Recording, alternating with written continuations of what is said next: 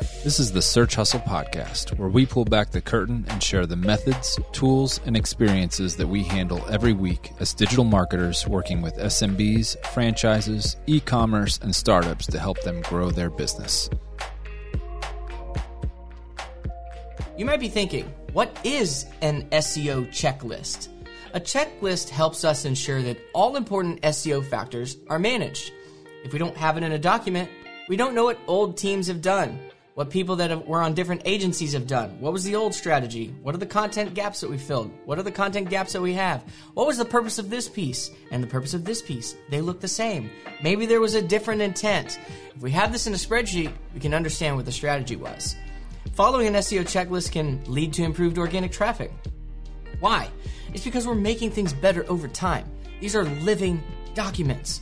People order websites all the time from us, and they're like, okay, we got to get all these changes before it goes live because this development team, they're going to leave us high and dry. No, it's a living document. That's why you're in a retainer.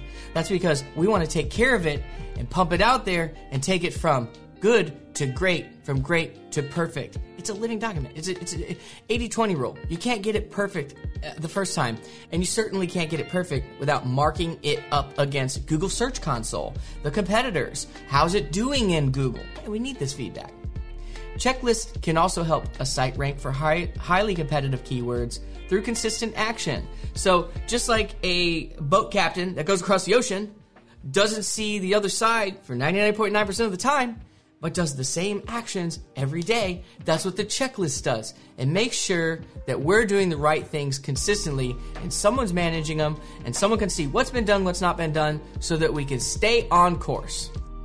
Advanced SEO checklists, find macro topics, use third party tools, embrace LSI, optimize for voice search, optimize for featured snippets, optimize existing content, Outrank competitors by using skyscraper techniques, use SEO for YouTube content, link to micro influencers, customize your 404 page and manage those 404s, and improve your security.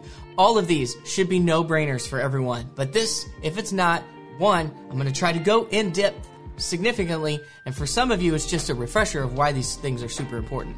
So find macro topics. Using a macro topic research for your industry is an excellent way to help encourage backlinks from other websites and gain authority on uh, the topics. So you're going to use things like BuzzSumo to show you keyword clouds and related keywords and Answer the Public, a great resource. Let me show you real quick how we might do a macro research. Okay, so here's BuzzSumo. So if I drop down to topics and I put in macro research. How do we do macro research? The great thing about this tool is it's giving me this keyword cloud. I use this keyword cloud to understand if there are more lateral topics, horizontal topics. Where is macro research in regard to global macro? Are they related? Is a word that has uh, no relation to what I'm trying to search? Kind of shows me if it's a muddy topic. When someone searches macro research, they might be getting more than just what I think they should be getting. This really helps me to key in the keyword and the content so that we're not getting people that wanted to go to global macro or whatever that is or something else, investment banking, uh, because that's not related. So this helps us to really tie it in so that we can stay in line with what we're trying to get people to find. Answer the public is pretty good uh, for a little bit of macro research, but really you have to it's going to give you information about what you're searching for. So it's not really going to give us an overarching macro. It really, once we've identified a category or a topic, it gives us questions who, what, when, where, why.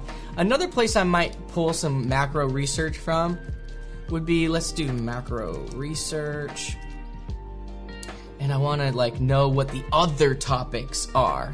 I'll pull over here to my uh, image images and I love to always look at these, like what macro level MRB. This is not a great one, but I use these to kind of show me um, what other people are, are searching for in regard to macro research. That shows me that this word is not used in an SEO sense as much as it is used for finance and economics. So I might right away say, this is really not the way I want to go when I'm talking about researching uh, categories and subcategories.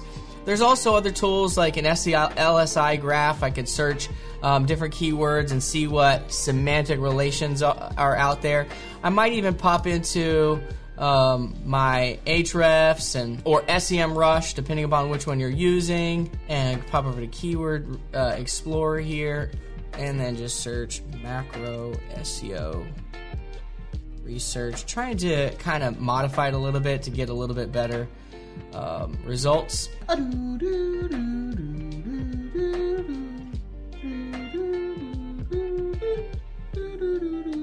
Okay, so keyword difficulty one tells me it's not really how people use this. SEO keywords is probably really what people are searching.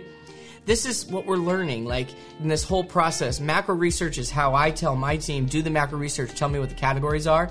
But out there, people are really looking for SEO keywords, probably SEO topics, probably uh, gap analysis, content gaps, things like that. When we're looking at the categories, this is what we need to find find so that we can build a uh, robust content strategy. So uh, find macro topics. Use third party tools. Like we just showed you, third party tools can help speed up content creation, ideation, topic targets, link opportunities, gap analysis, optimization of content. So if I've got this up and I'm trying to write about, you know, how to pick SEO keywords, I might pop over here SEO keywords. And I've got SEO keywords, which seems good, but I can really very quickly with a tool like Ahrefs figure out who's ranking for SEO keywords. I can see right away what their slugs are, what their slug strategy is. I can see their meta titles. I can see a little bit about the backlinks, the domains that are linking to it, the top keyword target. Um, I can open these up. I can do a further analysis of it of a keyword density tool. So I can pop a keyword density tool. I might pop it over in an LSI, and this is just an example one that's kind of slow, but uh, SEO keywords. I might try to pop it into uh, an LSI graph tool of any type.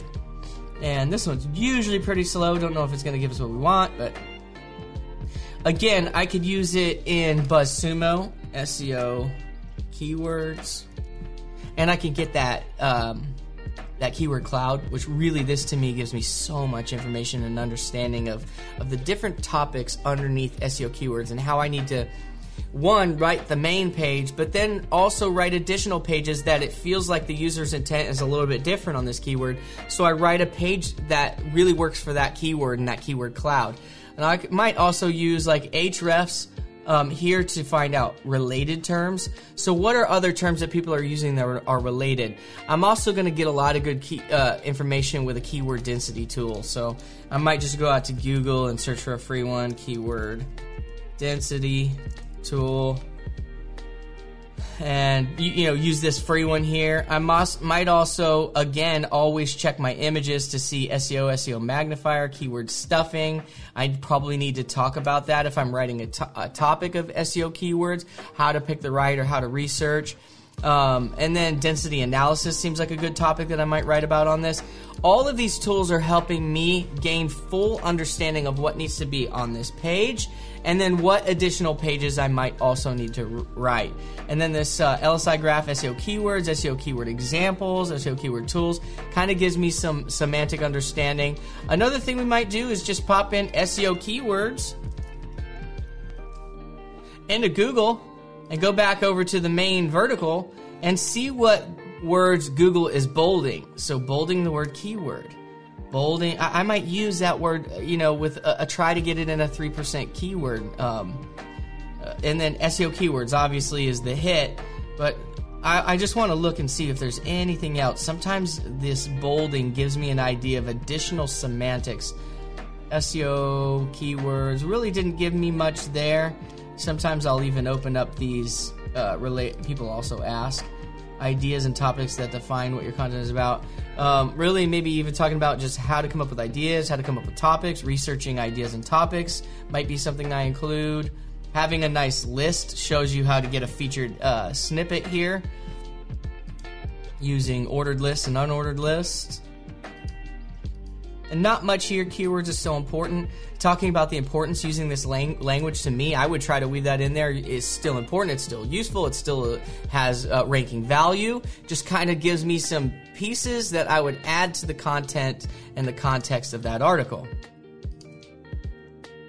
So use third-party tools. There's so many. SEMrush. Um, there's so many that I don't even use out there. Screaming Frog's another great one. Not really for this part of the process, but Embrace LSI. Um, and I've shown you, but semantics. If I'm talking about golf clubs. I need to use the word sticks. I need to use the word nine iron. I need to use the word clubs. I need to use these words that people in the space are also going to use because we can write about it more robustly. And it's almost like we're using the keyword over and over again because bots get this semantics understand they understand that this is a, a variant of that keyword. It's a keyword cloud. It's no longer just strict keyword rhythm. I gotta have this one word and this two word set or this three word set uh, uh, you know three five percent of the time. We want to we want to make it really well written and easy to read and easy to understand so we use these variants in our writing and that's in the research i might even go to google and look synonyms and antonyms and when i pop a keyword um, density tool, I might look for for very small percentage one and two and three word keywords, and I'm like, okay, wow, I like that. This person in the top three, four, five positions, I might look all even to the top ten positions, and there are tools out there that can kind of give you those things, depending on what you're trying to find out. Optimize for voice search. I use voice every day. My house is is is uh, fully smart. I use a Google Assistant all the time. And so we ask questions now for voice. Really, the key is is marking it up with schema markup when applicable, using FAQ schema, using blog post schema. Use different schema markups. And so let me show you what I'm talking about. So if you go to schema.org, this is really where you're going to get your JSON information. And I'm, I want to write for a local business.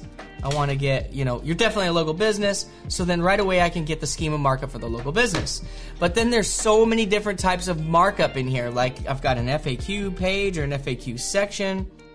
So I might look for the FAQ page. And so there's different schema markups in here. So then you're going to pop over to, once you've added that schema to the header or to the different parts of the site, you can then validate it and check it with the schema markup validator. So developers.google.com slash search, you can just go to Google, go to schema markup validator. I think you probably could have clicked that from right here.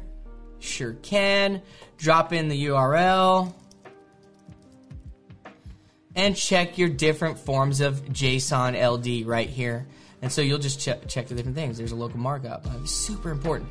This is super important for FAQs. This is uh, th- that order list, list, that unordered list, that HTML designation for a website. That actually helps Google to understand. Here's a you know here's a question. Here's a, a list. Whenever you use H2s and H3s, and, and then you really want to answer that question underneath that H2. So if I have an H2 on a blog, I really want to have that information about the H2 right under it and then another H2. And that's why we use H2s and H3s. We use them as much, many as we can that are applicable to that page while staying in scope. And so another H2, and I really want to have that information right there and be robust and answer that question. If I need to link to a more authoritative page, I can do that. And if it's if it's tr- if potentially that other page might rank a little bit with this one, we certainly can help that page by using the anchor text. And really, with that anchor text before it hits that link, really shows what the differences are on that other page. So here's where I'm getting my schema markup, my JSON LD. You're going to use things like insert header and footer, put this on the website. You can use things like a um,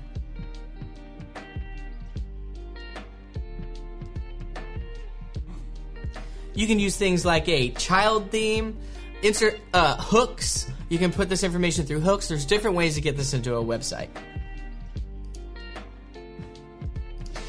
Also, remember, we're not trying to blow people out with the way we write our content. We want it to be readable by the more majority of people.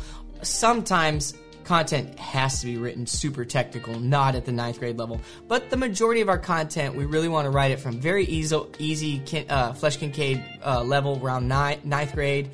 We also want to try to write long form content. Now, it is coming back where short form can be better in some situations. Uh, where short form can be better in some situations, where we might have a six or seven hundred word d- document and then we've got multiple other documents with six, seven hundred words that really are concise and answer a specific question without going, you know, blowing it out for 200 words or 2,000 words, excuse me. You really just have to look at it and what makes sense for the user's intent. Bringing it all into a, uh, a complete guide or writing very short six, seven, eight hundred word pieces that you know answer one specific question. That that will be industry specific. For the most part, you can uh, err on the side of longer content as long as you're not.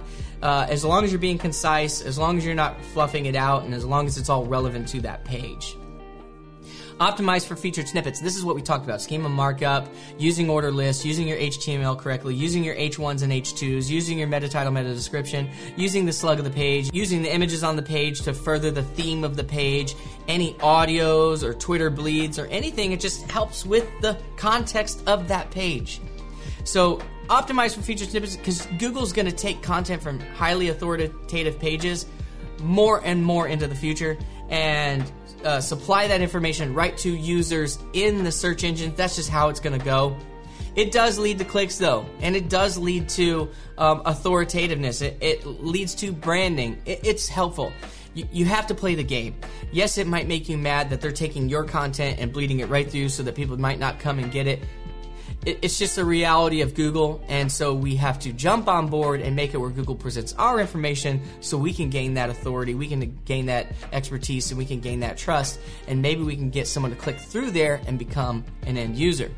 Optimize existing content. We're always working on our existing content. That's why you have to have a document, an Excel spreadsheet, a Google sheet that shows us every topic what the target keyword is, what the slug was, what is, what the meta title is, meta description, what the H1 is, what the H2s are, what's the target keyword, what are we trying to do with this page, what is it possibly cannibalizing, uh, what are the other pieces of content we're linking to, what other pieces are linking to it. We have to know this. What is the speed of it? What images are we serving? How many calls does it have? What's the traffic value? Is it going up or down? Have we made some changes and then made some annotations in Google Analytics and that those changes we've made are actually not helping it? Have we looked at this content in Google Search Console and seen what Google is, uh, is serving it for and made some content changes over time to maybe help it lock in a little bit better? And then when we lock in on it and our SERP position goes up, but our leads don't go up, maybe that page isn't even a direct hit on where the leads are. We write another one. We rewrite this. We repurpose it. This is existing content. This is how we repurpose it over time we don't keep changing URLs. We don't keep writing content that cannibalizes it. Oh, this is a good blog. I should rewrite it in 2021. No. You rewrite on that page, update it, add a update date, have some expertise, authority, and trust, who the author is, ha- have some author bio in there, external links to other authoritative sources in the industry, internal links to other authoritative pages that are vertical and horizontal to that page. Don't be spammy. Don't be get outside of what's natural and use that body context to really generate authority to the site, generate links internally that cause people to not bounce, but find other things that you know they also need to read these things. This is optimizing content. It's really a full time job. Outrank competitors by using skyscrapers. This is uh, discovering link-worthy content. You have to have an Ahrefs. You have to have an SEMrush. You have to have a tool that looks at topics, to looks at that looks at blogs, that looks at competitors' websites, that looks at a content gap. You know, here's what we rank for. Here's what they rank for. Why do we have no content fighting for those keywords. We're just going to make it that easy on the competitors where they can just pop up a piece of content and we have nothing in the game, so Google has no choice but to serve that. That is a SWOT analysis mistakes. That is a SWOT analysis mistake. Remember strengths, weaknesses, opportunities, threats, digital SWOT. If they have, if the three of them have a piece of content, we have nothing, we're making it too easy. So we make a, a skyscraper, we make something better. We at least have something or make something. So find the link worthy content, find those content gaps, create content that's better, um, and that we can rank over time, and then some outreach. And then there is a tool, BuzzSumo, that's not terrible for this. If you look right here in BuzzSumo, you can find different author- uh, sources here from Twitter, Facebook, YouTube, uh, and then just general authors. Click on the third part of this software, and then type in, you know, whatever your the topic is, and you'll find influencers. There's more ways than that There's even other tools like Leadfeeder. Who can it, it, this software can show you who visited the site. It can also show you some things about other sites and actually connects you to companies and um, and it tries to connect you to those companies' people through LinkedIn connections. There's lots of softwares out there that you can do some research and and really big PR companies are really really good at this. They knew who the, they know who the good writers are in the space, who the authoritative writers that are writing for big sites. Having this network is a huge part of success for a company that has a content strategy, an inbound strategy, a thought leadership strategy. Use SEO for YouTube content. The average person watches a boatload of YouTubes. I know now that Facebook has got Reels, all I do is watch Reels all day. So we can help our videos help our whole SEO strategy. Here's how it looks in Google. If I search Nozak Consulting, so look at this. Nozak mental triggers, and I'm stuffing it right now with a, with a branded keyword, but I'm showing you how videos are absolutely displaying on normal keywords, on non branded keywords. And all I did is search mental triggers. This video doesn't even say that. And this is not me. And what to expect with Nozak Consulting? That's nice. It's I put Nozak Consulting mental triggers, and now I've got this video bleed. A great thing is, is Twitter bleeds through the SERPs as well. So Twitter and YouTube are really good, and there's and there's tools like when you get over to uh, YouTube here, and here's kind of our channel, and we really work um, by putting content up here. But you can see there's a tube here, tube a tool here, TubeBuddy. This is where you're to do your SEO research for YouTube. A TubeBuddy. There's also another tool that pe- a lot of people called it. A lot of people use. It's called vidIQ. You really want to choose a tool, and if this is all you do, then you probably have both. There's even another one. Um, you certainly are going to use this tool. There, there's another tool that we used to use in the past. Um, so I might do SEO checklist. And what's cool about Soovle is it shows me like here's YouTube and what, what the top keyword targets are there. Here's Bing, which is coming on strong, and then Google. And so really kind of helps me to understand if I want a page, it's going to have a video bleed. I might have the video named with this keyword. I might have the blog really targeting this keyword. I might include some of these other targets to help me rank better in Bing. I might even have an SEO checklist 2020 page, an SEO Checklist 2021 page, and I might wrap that up into a category if that's going to be my target. Um, I certainly feel more, I feel better about having an SEO Checklist 2021 page that we continually don't put that in the slug, but use that in the H1 and the content, and that way I can just really update some information and make it the 2022 page. Um, but someone might have a strategy of making these one-offs every year and someone could look back over time like historically that may have value to somebody certainly not me i want to know what's happening now so using different tools for uh, youtube and link to micro influencers. That was that BuzzSumo tool where you could look at influencers and really kind of reach out and find in Ahrefs people that have written about the same topic, and then maybe they've got some 404s on their site. So let me just show you really quick how I might do that. So if I look at um, a site, let's say, let's just look up a big company like Price Edwards, and let's pop this in here. Best Buy links, example.net. Okay, that's not what I was trying to do, but that's fine. Example.net, and I might use the Ahrefs to look at the 404 management, which we're about to cover. But look, they've got 112 404s. It's not terrible, probably for a huge site. This may be a huge site, but look, they've got authority to them. Like this has 38 do follows. We're just wasting that instead of redirecting that authority to a more to a page that exists now. Uh, but maybe I might look for. Um, let's see. Let's do Content Explorer. Enter topic SEO keywords. And I really could start to take a look at what are the um, top content examples right here. Maybe not check out them. Check out someone else. Probably not going to check out a um, uh, a syndicate like that. But I could check out some of these others, and I could look for opportunities. Not these big guys, Moz, but maybe this one. I look for opportunities of people linking to it or it linking to other things that no longer exist um, or really people that are trying to reference it, and then they might go look at their content and say, okay, you're referencing this article. Here's a similar one that I've written. You may also want to reference it. You can also check those posts in Ahrefs again for outbound links to 404s. Maybe they're linking to resources that the slug got changed, uh, but that link is still linking to that OURL. Maybe that company that they were linking to didn't do 404 management, so now you're linking to a bad link, which affects your page negatively. You can reach out to these people and say, hey, you've got a post on this. I have a post on this. Instead of linking to this 404, here's our new research. Since you're linking out to this, you might want to link out to ours as well. There's a lot of ways, and look, there's also top authors here. There's a lot of different resources right now where if you've got the manpower to look these things up and do outreach, you can really push the narrative forward for a company and customize your 404. There's a lot of ways. While four, I just showed you how 404s can hurt your um, domain. One is is you could have 404s out there with pages that have authority. We certainly want to redirect that authority to, to other pages with a redirection tool or Yoast Premium or some other way you're doing redirections, like with, with your own software that you've written.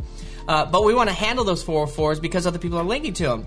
And then if we look in Search Console at that old URL, Google may have an index. Well, we don't want to have a 404 index. That's just a bad experience. But it's really inevitable sometimes unless you have a redirection set in place as soon as the slugs change it automatically creates a redirect or your team is on top of it hey i changed the permalink. It's called a permalink for a reason. I need to go create that redirect. And just look at some bad examples. Here's That consulting 404 page. Like yeah there's some links here but this is just an awful 404 page right? So that's garbage. And here's a little better one on search hustle. Like this page doesn't exist. May you know maybe tell us what you were trying to find with the actual footer here. It actually and the and the main nav, even though it di- disappears here. Again, it's pretty garbagey. When I scroll down, there it is. But it's still, I mean, it's a it's a weird viewport here, but that's still pretty trashy. You can look at uh, Orkin, who's got a really nice 404. Um, right there, the top menu is still visible on a page that maybe accidentally doesn't exist any longer. Uh, but just go home. Like, this isn't the right place. Just go back home. Oh, you know, well, you still could be a lead. I know this page doesn't exist, but you're still probably trying to contact us to get services from us. This is a good, a great 404. You can have a great 404 page, link to other content, um, manicure those 404s, and use it to really push the narrative forward, forward and not really hurt you because we're not managing it well. And lastly, improve security. So, um, Google has been telling uh, web owners, webmasters, HTTPS. You know, make the peer protocol secure. And, and let me show you. If your site isn't secure, you really people are not going to go to an HTTPS site. Like that's just pretty nasty. Let's try to go to HTTP Google. Right, so we want this secure lock. We don't want to have mixed um, images where it's like a line through it. It's almost secure, but there's images that are serving HTTP. That's when you might do a search replace. You'll have your server admins help you out with that. There's, um, you really have to get an SSL. If you don't have an SSL on your site, don't expect to rank. Don't expect Google to really serve you. They've they've been honest about this. And with a good server, it kind of comes along with it. Like you can get those free certs, it makes it easier. Easier. If you're using GoDaddy, it's a terrible process if you're using GoDaddy. They make it so hard for people to do. I've done a hundred times with GoDaddy and I still don't even remember their process. You gotta read their documentation over and over again and download this, upload this, grab the keys here, export this, hit uh, hit this button over here, hit save over here, go back over here, take a look over here. Give me a break. So if you use a good server, Usually, it's going to give you those free certs. They'll, you know, every 90 days they'll just re-certify uh, for you. Super easy. Let's not make this complicated. And so, but you have to have a, a secure site. Other ways to make the site secure um, and valuable is keep the CMS up to date, keep the PHP up to date, keep your uh, plugins up to date, and keep your theme up to date. Just keep everything so that when vulnerabilities are found and people do software updates, keep your website up to date in general. That's Advanced SEO Checklist. If you need to, go back and watch that now. If you have more questions for me, make sure you email me. If not, I'll see you in the next module. Thanks for listening to the Search Hustle podcast. If you're interested in learning more about digital marketing and taking your knowledge to the next level, be sure to check out searchhustle.com, where we've got tons of free content, stuff that we use every week to market businesses, as well as our in depth digital marketing course. Start your search hustle today at searchhustle.com.